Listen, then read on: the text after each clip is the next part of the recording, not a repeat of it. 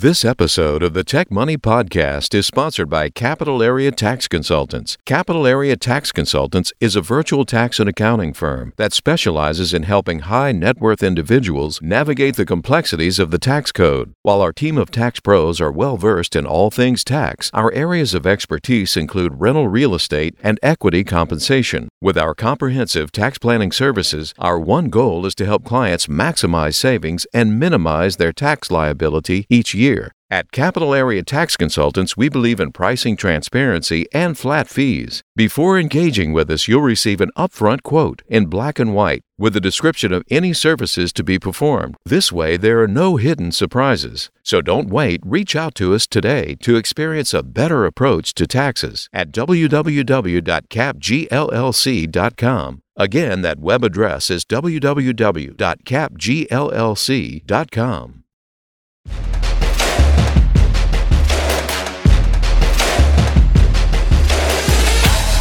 Welcome to the Tech Money Podcast, where the worlds of technology and personal finance collide. Hosted by certified financial planner, speaker, blogger, and self proclaimed personal finance nerd, Malcolm Ethridge.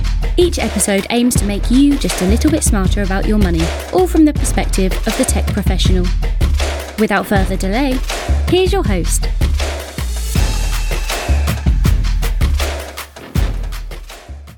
Hey there, listeners. Malcolm here.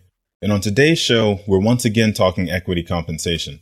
But more specifically, we're talking about the impact of taxes on your equity awards and how pre planning your exercise strategy in advance can help you to avoid some really big tax surprises in the future. As you've heard me mention on previous episodes in this series on equity comp, it is my belief that while HR staff are good at providing plan participants some base level education around their equity comp, when asked for personal advice and guidance regarding things like when to exercise or sell, and the specific tax consequences of each decision, the HR team is not well equipped. And in most cases, they're actually precluded by company policy from providing employees with such advice. Since a plan participant's equity compensation generally represents a major portion of their overall net worth, they're essentially left on their own to solve some of the most complex financial puzzles they'll ever face. Questions like when to exercise and sell, how to maximize those shares value, and how to reduce risk all generate complex tax consequences, which need to be evaluated prior to execution. Thus, I decided that it would be a good idea to dedicate an entire episode in the series to discussing those very tax consequences. And since I myself am by no means an expert on the tax code, I decided to call up someone who I know who is and have a discussion. Megan Gorman is the founder and managing partner of Chequers Financial, a woman owned high net worth tax planning practice based in San Francisco, Megan's a tax attorney by training and received her JD from Rutgers School of Law. She's a senior contributor at Forbes and has also been quoted several times by national publications such as the Wall Street Journal, the Washington Post, CNBC, and U.S. News, to name a few. Megan is super passionate when it comes to the world of taxes and stock options, and so I thought she would be a great person to bring on and have a conversation about both of those things, two of my favorite subjects as well. So, with that brief introduction, welcome Megan Gorman to the Tech Money Podcast. Malcolm, thanks for having me. I'm excited to be here. Yeah, well, I appreciate you uh, coming on and joining us. And I breezed through your resume pretty quickly in my intro there. What did I miss? I think the two things I would just add is I've been working with executives for over 20 years. So I've seen comp go through different versions. And the other thing is I'm a board member at the National Endowment for Financial Education. So I'm mm. a hmm. really big advocate for financial literacy. And I think this is a key thing to point out because when you get complex compensation, you have to embrace financial literacy. You have hmm. to know how to manage this type of compensation. So, to that end, actually, the reason that you and I met in the first place is that I attended a workshop on stock options a while back and you were one of the presenters and you were so, so, so, so, so, so, so passionate during your presentation. And I was like, if I could just someday bring myself to be even 50% as excited about anything as that lady is talking about taxes, I'll be doing something with my life. And so why is this the thing that you're so passionate about? Why are taxes and stock options specifically so exciting to you? Yeah, I mean, so first of all, I'm a girl from a small town. So okay. the idea of building wealth is exciting, right? And if you mm-hmm. think about it, if you're sitting there and you get a compensation package that gives you stock options or restricted stock or or any other unique compensation, you're like the chosen one in the chosen few to mm-hmm, really mm-hmm, truly embrace the American dream. And for me, taxes, you know, a lot of people want to stick their head in the sand with taxes, but taxes to me are puzzles, right? Hmm. How do you get to an outcome that will allow you to sleep at night? I mean, to be mm-hmm. brutally frank, I hate taxes. I feel completely hammered by them from both a federal and California state perspective. Mm-hmm, but mm-hmm. I also sleep at night because I know that I have done everything I possibly can to mitigate my tax bill. And I yeah. have made proactive choices to help my bottom line. And that's where I think for a lot of people, they've got to get to that point to feel satisfied with, I mean, you're never happy, but you got to feel satisfied yeah. that you did everything possible to get to the right place tax wise. Hmm. Well, so one other thing I heard you mention in there, you mentioned briefly that the last 20 years you had experiences working with like super high net worth C suite level folks. And I want to actually be a little more specific about that. So one thing mm-hmm. that I think is unique about your experience is that you previously worked at Ayco, which for those who are listening who are not familiar, they provide financial and tax advice typically to your skip manager's skip manager, right? I.e. the top, I don't know, 15, 25 people in an organization the size of Google, right? And to that end, there's a lot of financial challenges, if you can even call them that, that a person at the officer level or the C suite as it's called will have that are a bit unique to that level of the organization, right? But then there's also the challenges that are not so rare and unique and fall into the domain of, say, I don't know, everybody above the middle manager or at the director level at least, right? For example, can you say a bit about some of the differences and similarities between those two groups that you've observed? Yeah, I mean the biggest difference in working with people who are in the top, you know, five roles of the company is my job in that instance is to protect them, right? Mm-hmm. And protect them from doing something that would end up on the front page of the Wall Street Journal. And that, that is sort of the litmus test for that group, yeah. right? Because even if they have an innocent reason for exercising options or selling stock, right? And maybe they're, and they'd be in an open window period, mm-hmm. optically, it might not make sense. It might not make sense to the street or it might not make sense internally. If, and if it's not the CEO, but to their CEO that they're mm-hmm, selling. Mm-hmm. And so that's where they have to be very, very careful.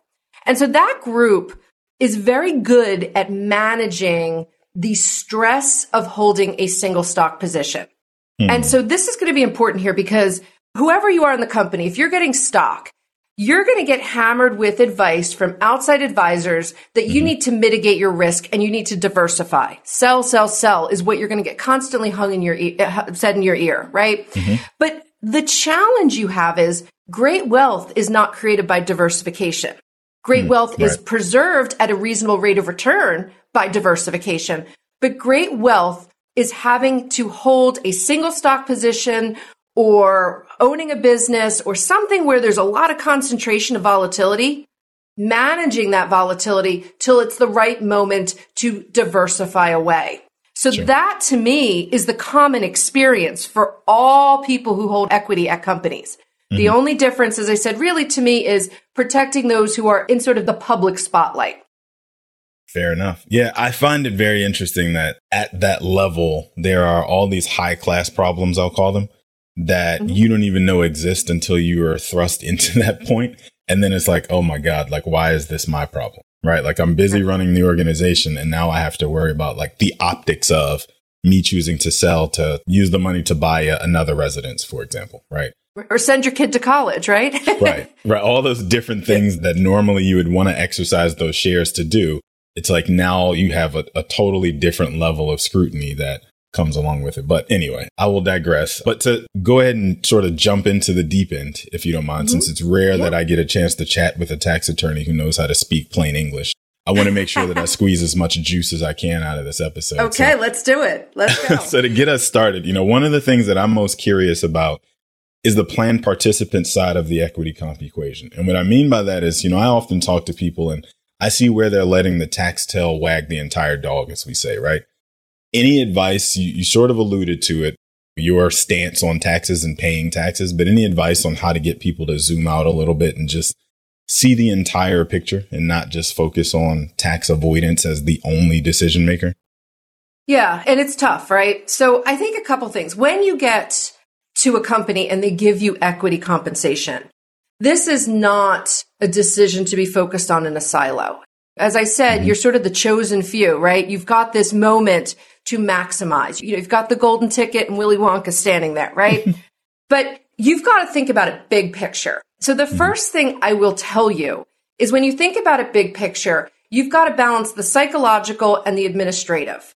So let's talk about the psychological really quick. And mm-hmm. that is, what are your goals with the stock?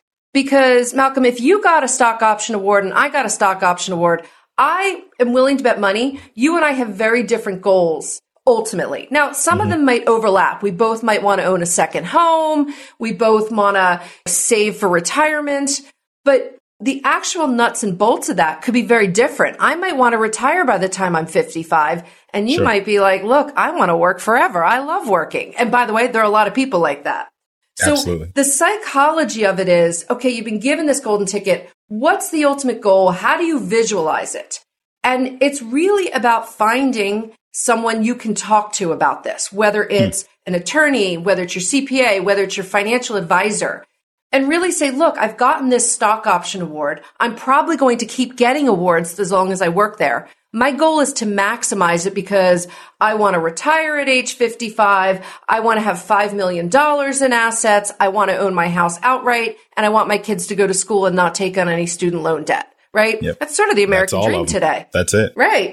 So that part, getting that out there and visualizing is important. And I will say to any financial advisor who's listening, this is something that should be in the investment policy statement. Write hmm. this down because you are quote unquote the dream maker in this. You mm-hmm. are going to help the employee get to that goal.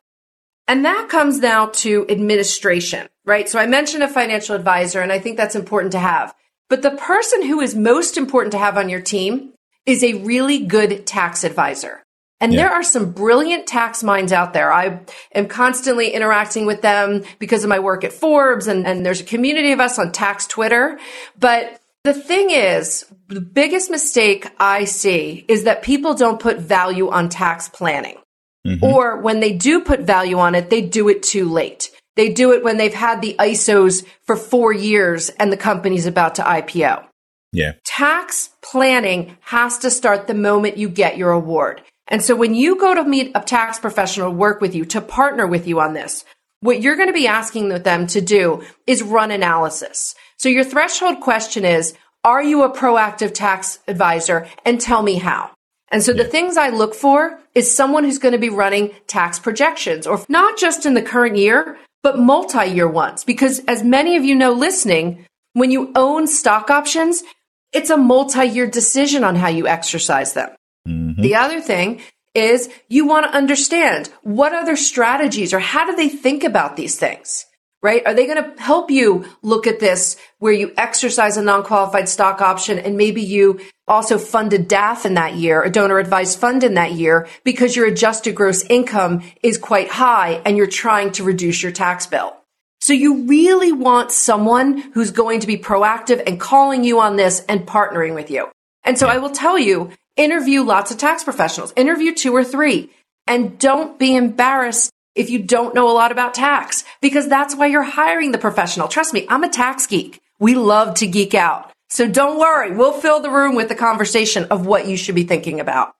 Yeah. I, not to belabor the point too much, but I did an episode well early into launching this podcast around the idea, the notion. There comes a point in a lot of working professionals' lives, high earning working professionals' lives, where you hit this, this spot where you no longer, you can't afford to be doing your taxes yourself anymore, or you can't afford the mistakes of doing your taxes anymore yourself Correct. anymore. Yep. And I think what you're talking about kind of leads into that, where I have a personal issue with people's wanting to save by any means necessary at the mm-hmm. expense of some larger four and five figure mistakes in some cases, right? You're talking about people who make three, four, five hundred thousand dollars, one and a half, two million dollars in some cases in, in annual income and wanting to spend 50 bucks to file your taxes where one mistake could cost you $15,000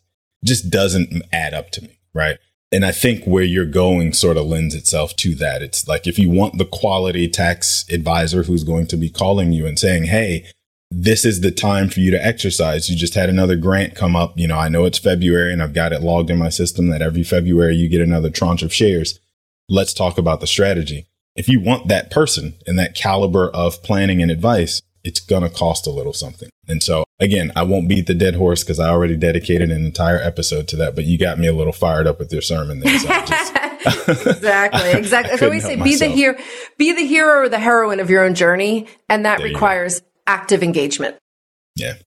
Well, so one of the more common rules, one of the more common pieces of advice I come across in the space is that option holders should wait as long as possible to exercise, right? And this advice mm-hmm. is primarily motivated once again by tax avoidance. Which side do you come down on that?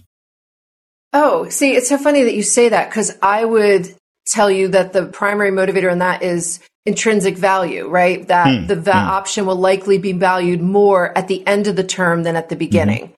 So I think it's very, very client specific, right? So sure. my clients, for better or for worse, are typically always in the top bracket. Mm-hmm. So I will tell you right now, and I've gone through this before when we've had tax changes, is in tax, right? You're always thinking about timing issues. Time is the key element in tax you have to factor in. So as you sit here today and you have the Biden administration talking about raising rates and so on, the question that you should be having or the discussion you should be having with your tax professional is, if I exercise today, what would my tax bill be versus if I exercised it tomorrow? Right. And it's hard because you have to make assumptions. You have to sort of call the ball on stuff. Where would tax rates go? Are you going to get your SALT deduction back? I say that because I'm sitting in California. And even if tax rates went up next year, but I got the SALT deduction back, net, I might end up ahead. Mm-hmm. And so you've got to be thinking about this in terms of the timing issues involved with tax. But ultimately, it comes down to the power of the underlying stock. So if sure. you own the, the option and you're four years into it and you've got a spread of $300 on the option, take the money and run.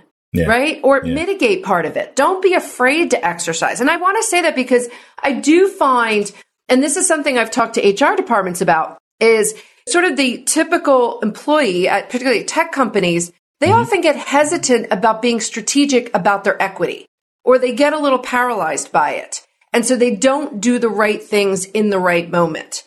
Mm-hmm. And so look, this is wealth is going to happen if you proactively engage with it. So I don't mean to give you sort of a roundabout answer, but I think it's the balance of general school of thought is the back part of the term is the better time to exercise the option.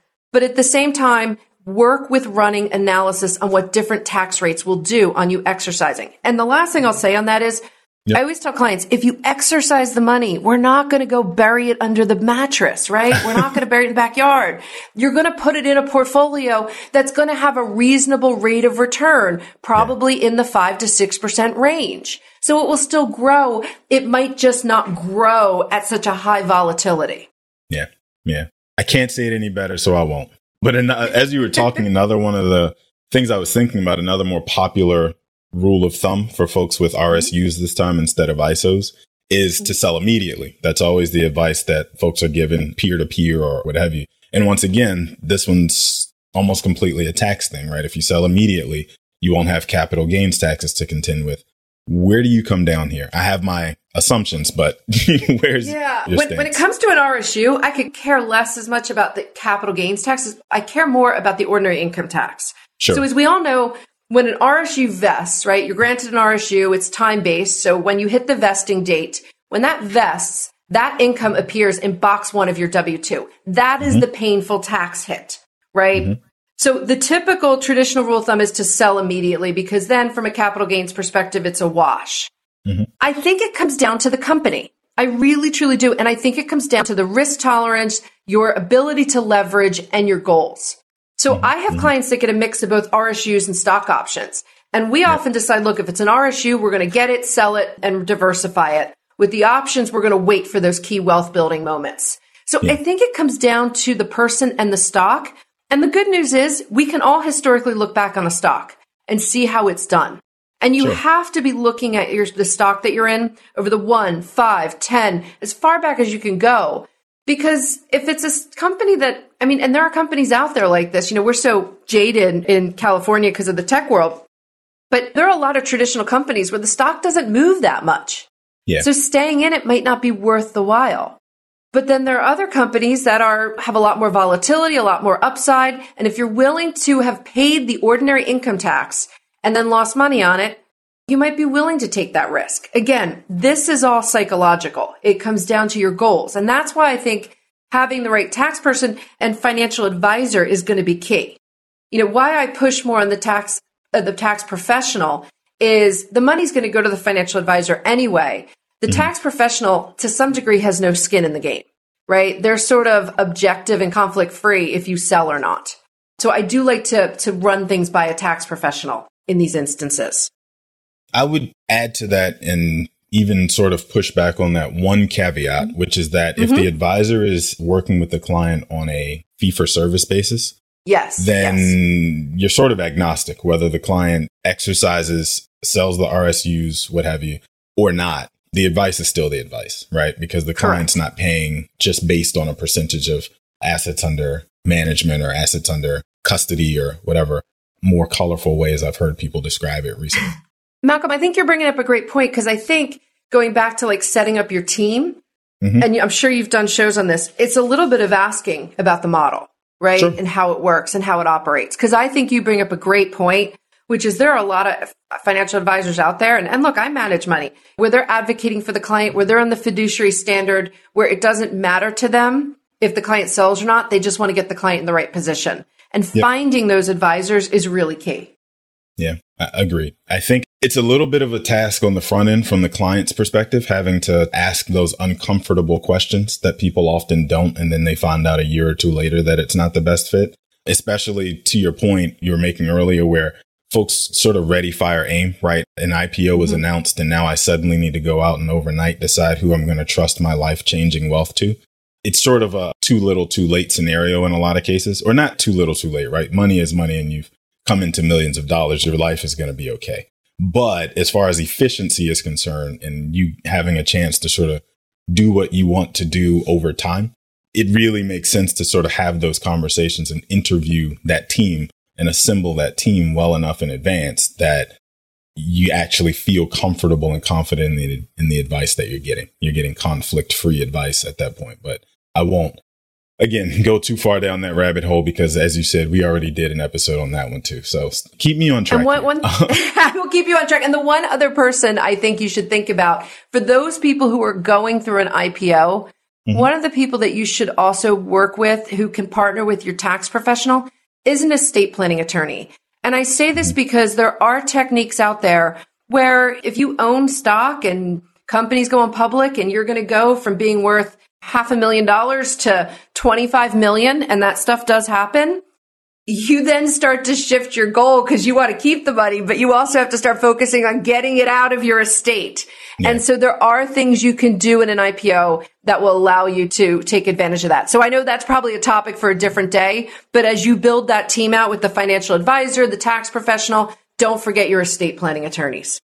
Fair enough. I know. I think that's key advice to also add in there. I think as we're talking about this and you and I are kind of batting this back and forth, I'm, I'm thinking like from the client's perspective, they often hear people like you and me say that they should create a plan and plan ahead and look toward the future and start early and all that good stuff almost at nauseum, I would bet. Right. But from a tax planning perspective, it just really is more helpful to your, and even from a financial planning perspective, it's more helpful to your advisors to have as much time to plan as possible, right? The knee jerk reaction of, I got X amount of time to get this done and I need you to come up with a solution tomorrow morning. You'll get a solution tomorrow morning, but it won't necessarily be the outcome that you would have wanted had you actually given the heads up six months in advance or a year in advance and started working through these things. So it's just very helpful from this end to turn around the best work product possible with the longest time horizon possible. Yeah, and but, I'll say uh, one thing about tax professionals. Sure. We're all pretty pragmatic, right? Mm-hmm, so mm-hmm. it isn't, don't be surprised if the advice you get is, okay, so you pay the tax. It is what it is. And I think yeah. that's, you know, I remember the first time a tax, prof- like when I was early in my career, I was only been working for like six months and it was a huge tax bill. And, and I remember my boss who was a CPA was like, look, it is what it is. Yeah. They made money. And I think there's a pragmatism about that, right? Because there isn't, you can't get taxes to completely disappear usually. Now, sure. there are ways to mitigate taxes. And I think in the equity comp world, everybody focuses on ISOs, right, as a good way of mitigating tax. And it could be a good way of mitigating tax for you. You know, in California, it might be an 18% tax savings if everything mm-hmm. works out. But there's a risk you take on with some of that. So it's, I think with tax professionals, we have a pragmatism because we've seen a lot of things happen. And ultimately, if you've made money and you're paying tax, look, you're winning. I mean, yeah. that's not a bad thing. So to get a little more specific or a little more granular here, I know you've worked with clients in the past to help them establish 10b5-1 trading programs, right? And specifically to help them stay out of hot water and keep them from running afoul of any insider trading rules and restrictions, as you alluded to at the top of this, right? But also in some cases, we've used them for clients just purely from a psychological standpoint to help them set up a pre-planned selling strategy to get over the mental hurdle of selling, right? We kind of talked about that a little bit earlier in this podcast. And I imagine this may have some tax advantages as well. Is this something you recommend to clients often? So 10b5-1s are incredibly popular and I do them very frequently with clients. Now, a couple things because we talked about at the beginning of the podcast. Typically the top two or three executives at a company, we don't have them sell at all usually mm-hmm. while they're working. Optically, it doesn't look great. I have had in the past, I remember once I had a this is now over a decade ago. I had a very senior executive have a trading plan in place and there was an article about it in the Wall Street Journal. And it was mm-hmm. funny because the Wall Street Journal got all the facts wrong, all the numbers wrong. But it's just too much scrutiny, even with the 10b5-1 plans. And we all need to be aware that the new head of the SEC is not a fan of 10b5-1 plans. Mm-hmm. And so I suspect we are going to see greater scrutiny over time. But for the average executive, right, for the trying to figure out how to sell, right? 10b5-1 plans are great. Now, it is merely an affirmative defense against insider trading. So these plans that you put in place, which is a selling plan, typically last 9 to 12 months and you put it in place when it's in an open window and then there's a cooling off period, whether it's 30, 60 or 90 days. And then the plan goes into being. And so what I often challenge my clients is say, look, if we're not dealing with liquidity issues, which is a different story, but if we're just trying to diversify away at prices that make them happy, we talk about, okay, let's do it from an elevator perspective, right? Let's mm-hmm. just not sell on the first of the month every month. That's sort of boring and the stock might move around. Let's shoot for the stars. Let's try here. Sure. And so what we look at is what is the minimum they want to sell out, right? Is it, let's say, and it's a stock and the minimum they want to sell it is $30 a share. So we might say, okay, we're going to sell X number of shares at 30. But if the stock is at 32, we'll sell X number more. And at 34, sure. X number more. And we keep having it go up with this idea that if the stock opens on $50 a share on the first day of the plan, boom, plan sells and you're out. Mm-hmm. Right? Because you got your dream price. So I like these plans because it allows clients to dream, to push for prices that they really, really want. And I will tell you from a satisfaction Monday morning quarterbacking perspective, people like doing the plans. There is a feeling of strategy that they did the right thing. And it helps with the psychological aspects of this. You will always feel that you sold too low because the stock will keep moving, right? And that's okay, but you want to feel that you did the right decisions. The 10b5-1 plan, because it requires you to come up with the plan, to work with the plan administrator, to work with your legal counsel office, and it goes through a couple of rounds, it makes you think through things.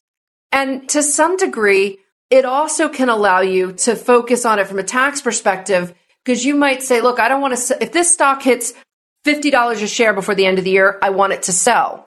But I might make parts of my plan work that if it doesn't hit these sky high prices, it doesn't sell at other prices until the next tax year. So you can sort of manipulate it that way to work with your tax planning. But really the goal of these plans is to get out of the stock. And if you yeah. get out at an awesome price, that's what you want to do. That's the goal of this. This is the champagne problem you want to have. So it's really funny as I'm listening to you describe the escalator mm-hmm. plan. It's at, you described it far better than I probably have ever done it, but it's also because it's an idea that you educated me on and then I stole from you. So if I have a, a couple of clients who are listening to this and thinking like, "Oh, that sounds familiar," well, this is the source of the idea. But I really like kind. it because, yeah, I really like the idea when I heard you first say it because again, it really does help to take the emotion out of it, but then also it helps to hold people accountable in a way where I think about, so since the pandemic began, I've been trapped in the house. My wife and I have been watching a ton of HGTV, right? And so I'm thinking about it in the sense that like you have people that are so obsessed with their houses and what they think their house should be worth when they go to sell. The realtor says, okay, so if I can get you $4 million for this house, you're going to sell, right? And they say, absolutely. You get me $4 million. We're out of here. And then they come back to them and they say, okay, I got you an offer for $4 million. $50,000. Let's wrap this up. And they go, Oh, well, wait a minute. We were thinking, you know, and they say, whoa, whoa, whoa, whoa, whoa. You said if I could get you $4 million, which was more than your wildest dreams this house would ever be worth, we were going to sell and move on. The time is here. We've got to do it. And that pre planning of the escalator to say, look, if we get 3x times the price today, we're at the number you need to retire, right? Say it's $4 million that you guys need to retire at 50 years old and have enough income to last you the rest of your lives doing what you like to do today's the day. What are we doing? I really like building that in in advance because it does, to your point, do a lot to help people go, okay, there was a plan. We executed the plan. I feel good about doing this thing because this is what we've been building toward this entire time versus just I, as an advisor, come in one day and say, huh, you got a lot of Microsoft stock here. You should go ahead and sell it so you can retire. That doesn't really come off the same. So anyway, I really like that escalator planning idea because it helps make my job easier in the future to help people remember like this is what we've been building toward all this time. It's not a, a thing to be afraid of. Today's our day. Right. And it's FOMO mitigation, right? It helps Precisely. fear of missing out that selling at that price. And so one of the things I think people need to think about is you have typically an, a window period to put a plan in place, right? Mm-hmm. And I would tell you start your plan thinking before the window opens, mm-hmm. right? Because for most people, it's a lot of juggling back and forth between legal and the, the plan administrator and your advisor and trying to calculate this. You should be thinking about it and sketching it out way before this. And mm-hmm. it makes a difference. And the other part of this plan is when the plan sells, have a plan for where the money goes. Are you yeah. paying down debt? Are you funding the 529? Are you adding to your brokerage account? Are you, what should the money be going to? Because almost when the plan goes off, you shouldn't have to do any thinking. It should be all simultaneously how it plays out. And you shouldn't be surprised by the taxes because you should have modeled that out before. Yeah. Again, can't say it any better than that. So I won't, uh, so I won't bother to try. But one that I will kind of shift to a little bit, I'd like to get your take on, and this is strictly an opinion response. I want to make sure that I make that clear for anybody who's listening to this. But okay. From a tax planning perspective, which would you say is the better way to receive equity comp between ISOs, NSOs, RSUs, and even PSUs? I love it when you can get all of them. and I do have clients at companies where they offer all of them. Really? I only ever see two at the most. Yeah, no, I've got a couple of companies that have all of them. And yeah, not as usually when they have all of them, they don't always have ISOs or they sure. come in and out ISOs. I will tell you, there's certain things I like about each of them. So mm-hmm. RSUs, they're a sure thing, but you really don't get any upside. It's predictable. It's sort of mm-hmm. boring, mm-hmm. right? And I think RSUs, if I was a conservative person, would be my favorite, but I'm not that conservative. I yeah. like performance awards because most companies offer modifiers on them. So, mm-hmm. you know, if the company did 200 times, then it doubles, right? Yep and they can be performance awards. What I like is it, it's three years typically of the company performance factored in. But I think when I look at this, if I had to like cherry pick what I like the best, if I was getting equity comp, which I don't have, I would love to have a mix of non qualified stock options and ISOs. And hmm, the reason okay. why is this.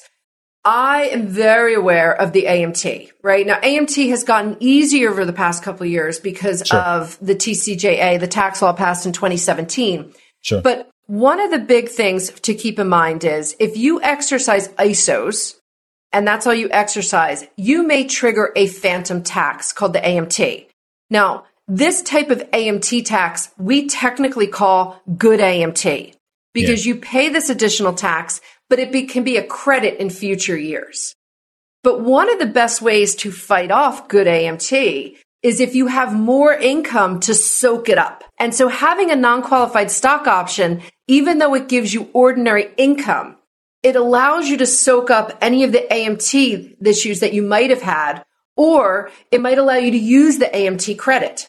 So I like the two together and working with the two together. But, and that's my personal preference because I see the opportunities in both. That's interesting. I would have looked at ISOs and stopped there. Frankly, I really like the idea of choose your own adventure. I really like mm. the idea that, you know, as long as I've been in the company three years, probably the vesting window, let's say four at the longest to have my grant be here and own it. Beyond that, I can always stop working, take a break, earn less money on purpose so that I can exercise and go back to doing like I'm thinking strictly through the lens of an entrepreneurial minded person in the tech space, right? I can always mm-hmm. leave and, and take a hiatus for a year to help my tax situation and come back if I really want to. But Malcolm, let me ask you a quick question on this. Sure, sure. If your wife was sitting here with us, mm-hmm. would she be so aggressive? I'm just asking. Uh, no, we're complete opposite. We are absolute opposite. Yeah, no. So where you mentioned RSUs are for the conservative folks who like knowing what they have when it's all said and done, she would 100% tell you, give me the RSUs and I know what I'm going to have tomorrow. But on the flip side, I look at it and I say, because I know that, and to the point you made super early on in this about folks, almost everybody you're talking about are, is going to be in the top tax bracket in this perspective. And there's not a ton they can do about it to get themselves down below it. We're talking 600 and some odd thousand dollars puts you up there. There's not a ton you can do beyond it. And so you're going to have to pay that 37 on those RSUs. Whereas I have a little bit of flexibility, like I said, where I can jump in and jump out and kind of work on some other interesting things if it means I get to save a few hundred thousand dollars in taxes to do it that way. So I would be a little more strategic about it, but I'm also, like I said, a fan of the choose your own adventure uh, path of work life and all that kind of stuff versus the traditional put in your 40 years, get your gold bracelet and a pat on the back. Yeah, no, I get it. And that's a psychology of it. And that's why I think also when you have the equity comp, getting your spouse involved with it and mm-hmm. making mm-hmm. sure mm-hmm. everybody understands how it's going to work is going to be key. Yeah. Because again, to do ISOs, you do take on risk. And I think my, I don't want to say hesitancy, but I think I have seen ISOs work out really well. And I've seen ISOs not work out as well, where mm-hmm. people mm-hmm. have been burned on the AMT side. So I yeah, like to always start out and tell everybody all the bad things that'll happen, right? Let me tell you, right? You might exercise, create this phantom tax, never get to use the credit, the stock fails, all of that fun stuff. But then I want to send them like articles on the WeWork and exactly. That's it. You just email Which, them bad stories from WeWork, Wall Street Journal articles on WeWork, and and they'll come around. And I think the one thing I'll say about ISOs here even though you didn't ask this question, one of the features I like about ISOs as a tax practitioner is there's an escape hatch with ISOs mm-hmm. that tax professionals like. So let's say I have you exercise an ISO at the beginning of the year and things go incredibly wrong at the company and mm-hmm. we realize we're going to have this phantom tax and we're never going to have the income to soak it up. We can always disqualify it by the end of the year so that mm-hmm. it's treated like a non qualified transaction. So we have an escape hatch if things go awry, if you look at it from a timing standpoint. So again, as I talk about taxes is all about timing, acceleration yep. or deferral. And so ISOs have a unique feature. I also like to use ISOs and disqualify them at times because I'm trying to do things like fund GRATs and do some unique estate planning before a company goes public. But again, buyer beware, you have to know what you're doing there to do some of these techniques because they can burn you. So champagne problems are good, but you got to be careful. How likely, though, do you think it is that we'll see any changes to the treatment of NSO specifically? I know there were some rumblings on this back in 2017, as you mentioned, but it didn't really yeah. get off the ground. It's not clear. You know, right now, this is all, you know, I think a moving target on taxes. You know, we're taping this in August. And mm-hmm. I think one of the things that has come out of the infrastructure bill is that I am, I don't want to say surprised, but I am glad the IRS is going to focus on this is enforcement on crypto, right? As a way of generating revenue versus just going after the traditional increase in tax brackets. Mm-hmm. So I'm not sure. Taxes are political footballs. And what mm-hmm. I often mm-hmm. tell people is what you hear in the news, maybe one to 5% of it will actually impact your tax return. There's a lot that they throw out there. In all honesty, the thing that concerns me the most for most Americans is if we lose the step up in basis at death. I think mm-hmm. that that's a very powerful tool that we have in the tax toolbox. And that if it goes away, yes, it would hurt the wealthy individuals, but more importantly, it would impact the middle class significantly. Mm-hmm. I'll be glad if they just update the automatic withholding percentages, like, or the disparity in them, I should say, right? You have folks under a million in income being withheld at 22%, which makes no sense. Mm-hmm. And then those above a million in income flip to the 37%. At least I think I'm saying this right. But yeah. there's so much happening in between Perfect. those two income ranges, right? At the marginal mm-hmm. Tax level that I think the policy leaves out and, and screws up, right? Like, so just getting those automatic withholdings tiered better, I think would be super helpful to folks who do this kind of equity comp planning work. But from a personal perspective, you already tapped into it. I live in DC. I don't live in California. It's not as bad here, but giving me no, back the SALT tax would be a huge win for folks like us. But oh my god, it'd be amazing! It land. would be amazing, and it's so interesting. This is a, a, total tangent, but I'm from New Jersey and I live in mm-hmm. California. And so whenever there's a tax change, states like New Jersey and Maryland and New York, they are like, no taxation. And they're like fighting it tooth and nail.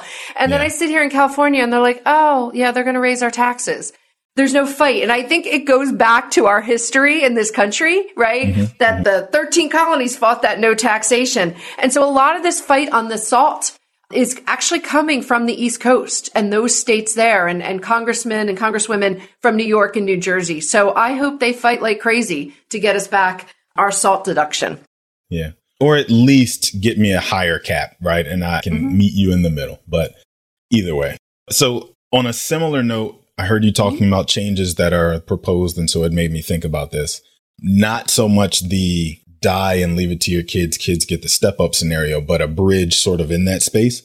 One of the things I'm always talking to clients about in this space who have a highly appreciated and highly concentrated position built up already is how to leverage that position without selling and creating a giant tax bill for themselves. And, and the way we do that is through the use of a securities backed line of credit, right? Borrow against the shares, pay minimal interest along the way, and then you pass away and leave that to your kids, they get a step up in basis and they can sell and pay off the line at that point and it's done. Any strategies similar to that that you've used and liked that help solve the same problem that we're sort of at in danger of losing? Oh gosh, I hate to be like give you like a an answer of no, not really. Yeah.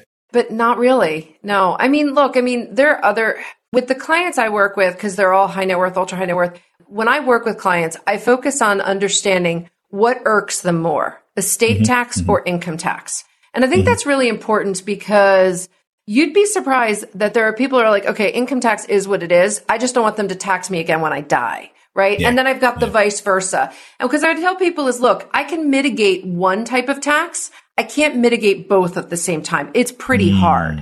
Mm-hmm. And so in working through these strategies, and I think anyone who's working on their financial planning should think about it which is what's the most important thing to me? Mitigating my tax bill while I'm living or helping my heirs after I pass? And yeah. those are the questions I would think through because that's where it can make a difference. But it's very personal. And I'm always surprised how people feel about things. I mean, I've got clients who shrug when we talk about them having huge estate tax bills. Yep. And then I've got other clients that are like, I don't want to pay one single penny of estate tax. Yeah. Yeah. And, we'll and it's probably also a function of, of age the younger you are, the probably the less you care about estate taxes. And the older you get, the more you care about what happens to your legacy, if you will. So that. Well, but here's the thing I'm going to say, right? Because when I got into the industry back in 2001, 2002, the unified credit, the amount we can pass free of tax at our death was mm-hmm. much lower than it is today. I mean, it was like a million dollars. So back then it captured a lot more people in the estate tax and a lot of them took steps to mitigate the estate tax, assuming the unified credit was a million. And, you know, it had gone up slowly to three and a half million. And then Obama raised it to 5 million. And then Trump raised it to 11. We're at 11.7. So I think you're also, your point about generations, the younger generations are focusing less on estate tax because it really isn't an issue for most of them. Mm. Whereas 20 years ago, it was going to be an issue for a lot more Americans. I believe the actual statistic is today, there's only 1,500 taxable estates in the United States. And hmm. remember, most of those estates have probably done some planning to mitigate the estate tax bill. You're just not seeing that in the statistic. Yeah. Fair point. Well, I tell you what, on that super high note, right now we're talking about people passing away and what's going to happen to their estates.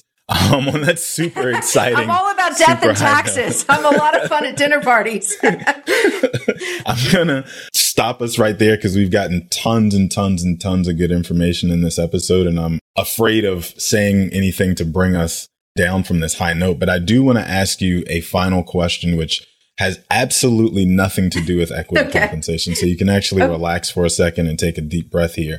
But let's okay. imagine for a moment that you never discovered your passion for taxes or equity comp or even the law, but money wasn't a factor in your decision at all.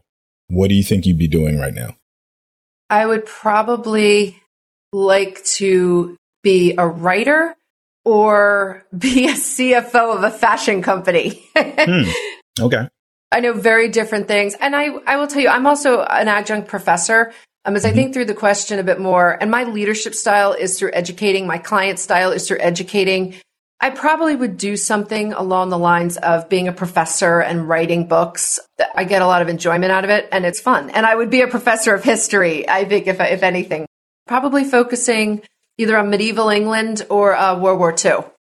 That is wildly specific. I was a history major in undergrad. So. Ah, okay. Fair enough. Fair enough. Yeah. Well, on that super positive note, Eric with an A, why don't you go ahead and close us out, sir? Yeah, absolutely. The only other thing I have to add is is Megan, if somebody wants to get a hold of you, how do they reach you? Yeah, no, that's a great question. So you can find me on Twitter at Megan underscore E underscore Gorman or at Forbes.com backslash Megan Gorman or at Megan at thewealthintersection.com. And feel free to reach out. And if people have questions or ideas for articles, I'm always looking for things to write about for Forbes. All right, fantastic. Megan, thank you again so much for being here. Of course, Malcolm, you bring on brilliant guests. You guys had such a great conversation. I just sat back and was entertained at the same time as I learned a few things. So thank you so much for that. And of course, our last thank you goes to you, the listening audience. Thank you so much for tuning in and listening to the Tech Money Podcast with Malcolm Ethridge. If you have not subscribed to the podcast yet, please click the subscribe now button below. This way, when Malcolm comes out with a new podcast, it'll show up directly on your listening device. This makes it much easier to share these podcasts with your colleagues. Again, thanks for listening today. For everyone at Tech Money, our hope is that this show helped make you a little smarter about your money. This has been the Tech Money Podcast. For more information on today's topic, to review the show notes, or to catch up on past episodes, be sure to check out malcolmethridge.com slash podcast. And if you have an idea for a show topic that you'd like us to cover, or you want to send us feedback, the web address again is malcolmethridge.com. You can also find Malcolm across all social media platforms at Malcolm on Money. This episode was written and created by Malcolm Ethridge, with the production, the editing, and sound controls powered by Proudmouth. This has been a Malcolm on Money original. Thank you for listening.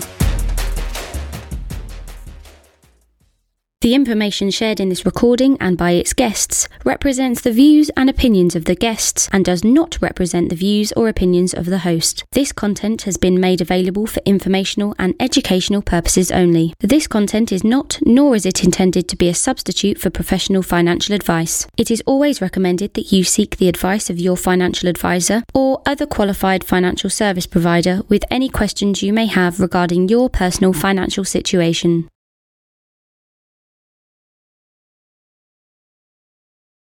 This episode of the Tech Money Podcast is sponsored by Capital Area Tax Consultants. Capital Area Tax Consultants is a virtual tax and accounting firm that specializes in helping high net worth individuals navigate the complexities of the tax code. With our comprehensive tax planning services, our one goal is to help clients maximize savings and minimize their tax liability each year. Our team of certified public accountants and enrolled agents is well versed in the latest tax laws, ensuring that you capitalize on every opportunity for strategic tax optimization. We anticipate changes and keep you up to date on opportunities to potentially reduce your tax bill in the future. With a focus on precision and strategic planning, we are your trusted partner both during tax season and throughout the year. So don't wait, reach out to us today to experience a better approach to taxes at www.capgllc.com. Again, that web address is www.capgllc.com.